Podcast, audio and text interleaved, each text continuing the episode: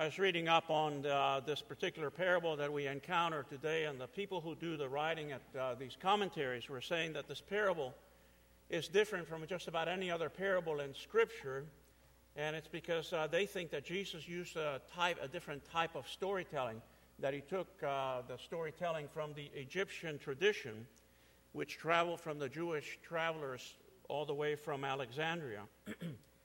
and these uh, Egyptian stories would use an ironic reversal to teach a moral truth.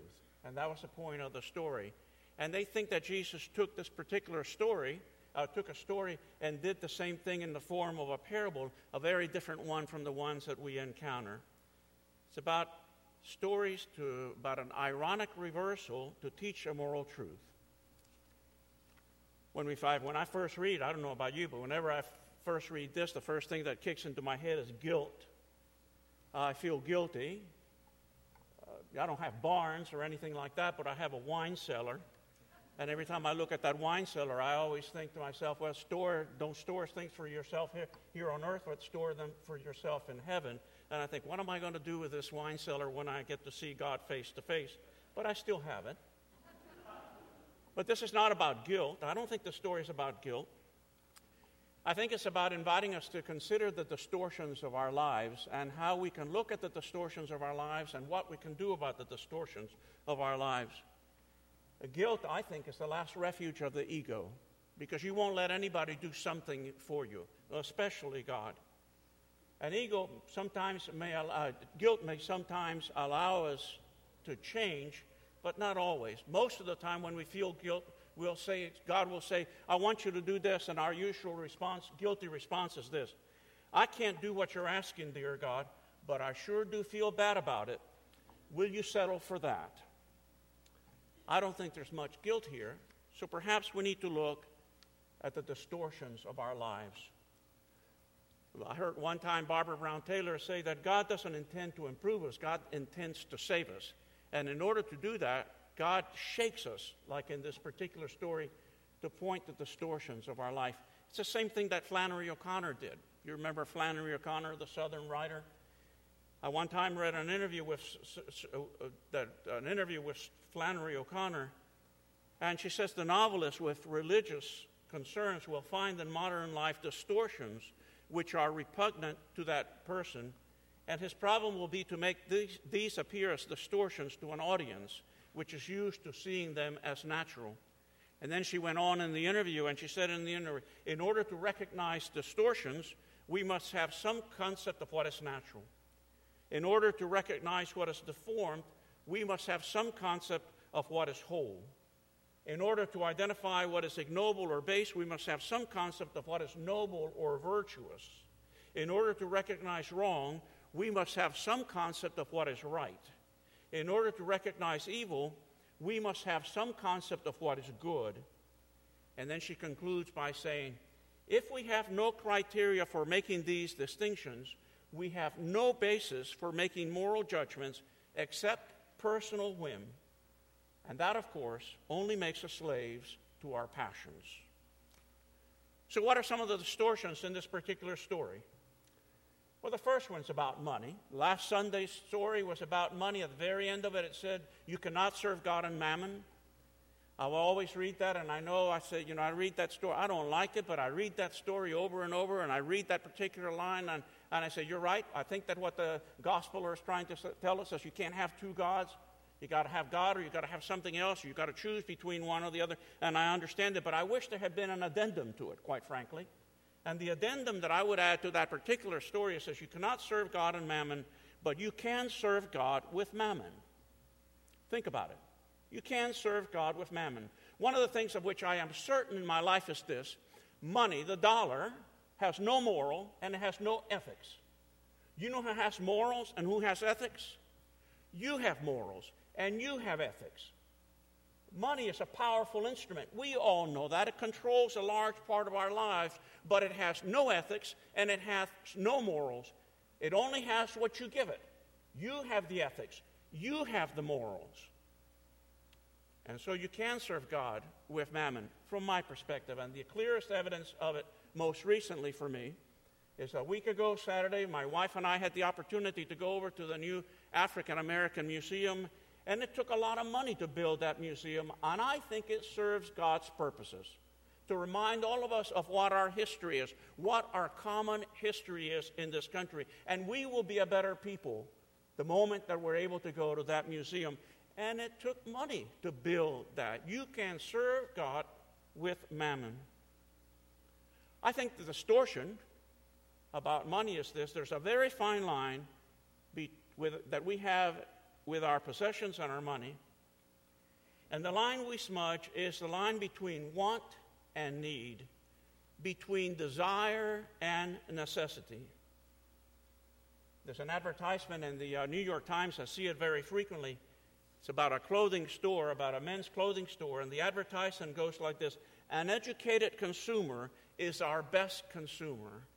And every time that I read that particular story, because I want to buy that ad, because I want to buy whatever it is that they're advertising, is that advertising is not just about information, it is also about formation, forming us and telling us, almost like pushing our teenage buttons and saying, You need this, don't you? You need to get this. Amazon knows us better than we know ourselves. How many of us go on the computer and the moment it shows up, Amazon is trying to sell us something whether we want it, need it, or not? But they're certainly there to convince us and to push what I think is our teenage button, saying, push this thing and buy it. It will satisfy you. It is a powerful instrument. The question is, what is the distortion that we create around this powerful instrument about money and the impact that it has on our lives? And I tell you this it is a powerful instrument, but it has no ethics and it has no morals. You have the ethics and you have the morals, and you can have power over it. So I think the first distortion in the story is about the distortion that we have in our relationship with money and our possessions. The second distortion is that gate. Notice that there's a gate in the story. The gate that separates the rich man and Lazarus, which, by the way, in all of Jesus' parable, there's only one person called out by an individual name. It's this one Lazarus. Nowhere else in any other parable. So there you have it. So you have the rich man, you have Lazarus, and there is a gate between them. I always wonder what are the gates that we create for ourselves that keep us separated. God doesn't create those gates, we create those gates. And the question always about the distortion is why do we create the gates? Which are the gates that we create for ourselves that keep us apart from each other? And sometimes the gates won't even allow us to look at each other I wonder sometimes if this rich man ever saw Lazarus sitting on the other side of the gate. Did he ever look at him? Did he ever see him? After World War II, the Dutch leaders in Java realized that their empire was uh, tumbling down around them. The Indonesians wanted them out of, their, out of their land, and the governor general had an interview with Laurens van der Post, a South African uh, reporter and novelist. And in the interview that I read, uh, he tells the Governor General, tells Laurens van der Post, I can't understand it. Look what we have done for them. Look at the schools and hospitals we have given them. A hundred years ago, their population was only a few million. Today, it is 60 million. We have done away with malaria, plague, and dysentery, given them a balanced economy. Everyone has something to eat. We have given them honest and efficient administration. We have abolished civil war and piracy. Says, look at the roads, the railways, the industries. Yet they want us to leave. Can you tell me why they want us to go? Answer van der Post. I am afraid it is because when you spoke with them, you never had the right look in your eyes. When Jesus looks at the individuals in the stories, like the rich young ruler, the woman caught in adultery, the Canaanite woman, the woman at the well, Jesus' eyes shone not only with love, but with respect as for an equal. Jesus never, ever looked down on anyone, including each and every one of us. The question for all of us is this How do you look at other people? What's the look in your eye when you see somebody who's different from you? What is the gate that separates you from somebody else that we have built for ourselves and does not allow you to see that individual with love, or if not with love, certainly with respect as an equal? In this racially divided country in which we live, you have to ask the question what's the look in Anglo Americans when they look at African Americans? What is the look that Christians have when they look at Muslims? What's the look in their eyes when Muslims look at Jews? What's the look in their eyes when African Americans look at Latino Americans? What's the look in our eyes when we encounter anybody that looks different from us? I am convinced that every civil right movement in our society is a movement of people claiming, wanting you, the individual, the dominant society, to look on them as an equal with respect. I think every civil right movement is all about that, including the ones that we are experiencing today. A few years ago, Hannah Atkins was the assistant here at our church, and she was in charge of the Spanish speaking congregation.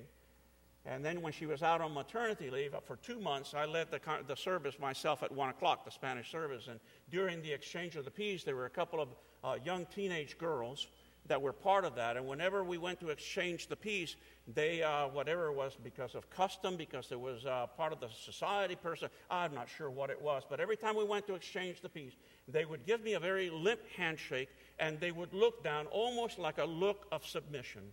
And I took it upon myself for those eight weeks that I was with them, and I kept telling them over and over again, You give me a firm handshake and look me in the eye because you need to tell everybody this is a civil rights thing. You need to let everybody know in our society know that you're just as good and as strong as they are, and you want to be treated with the same kind of respect you're going to treat them.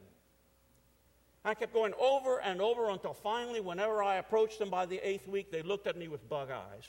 Big, big eyes. And a handshake that would almost crush my hands.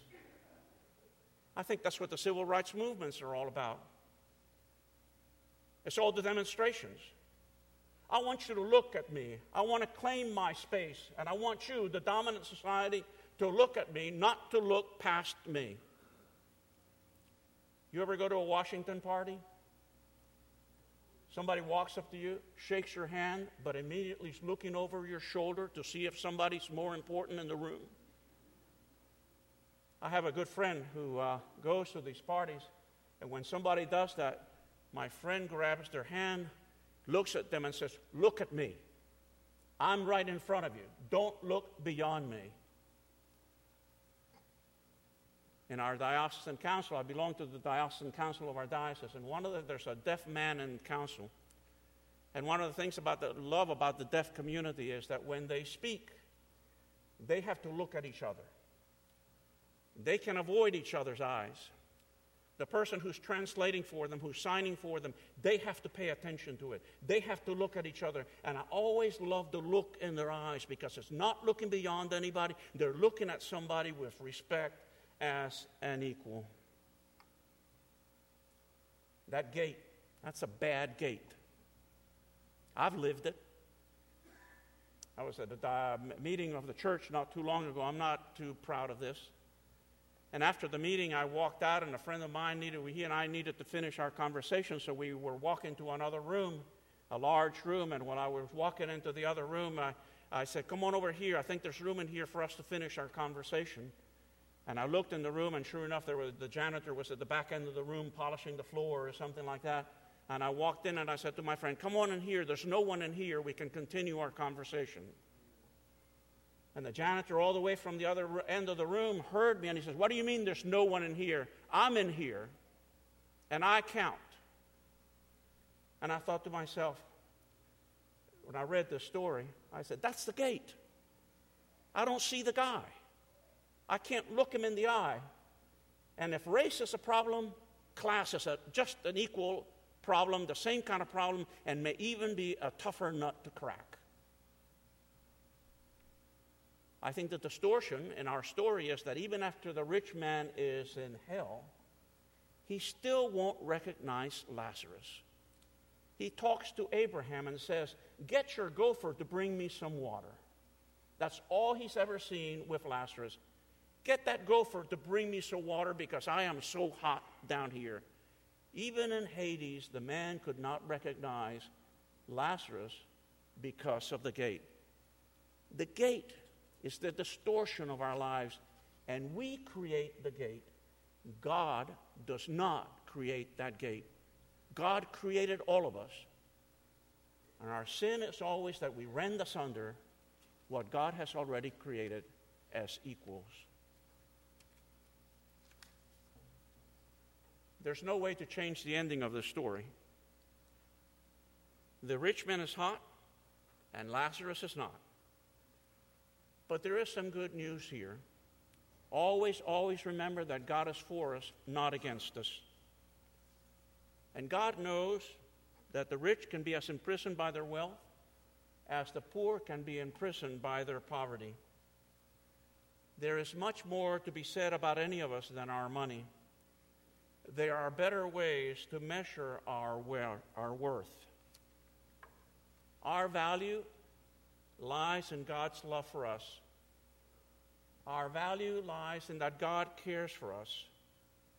Our value lies in that God keeps hoping against hope, that we will learn to pay attention to each other, to open our eyes and see those about us, and to care for each other as if there were no one else to care for, and for all as if we were all but one, just as God does.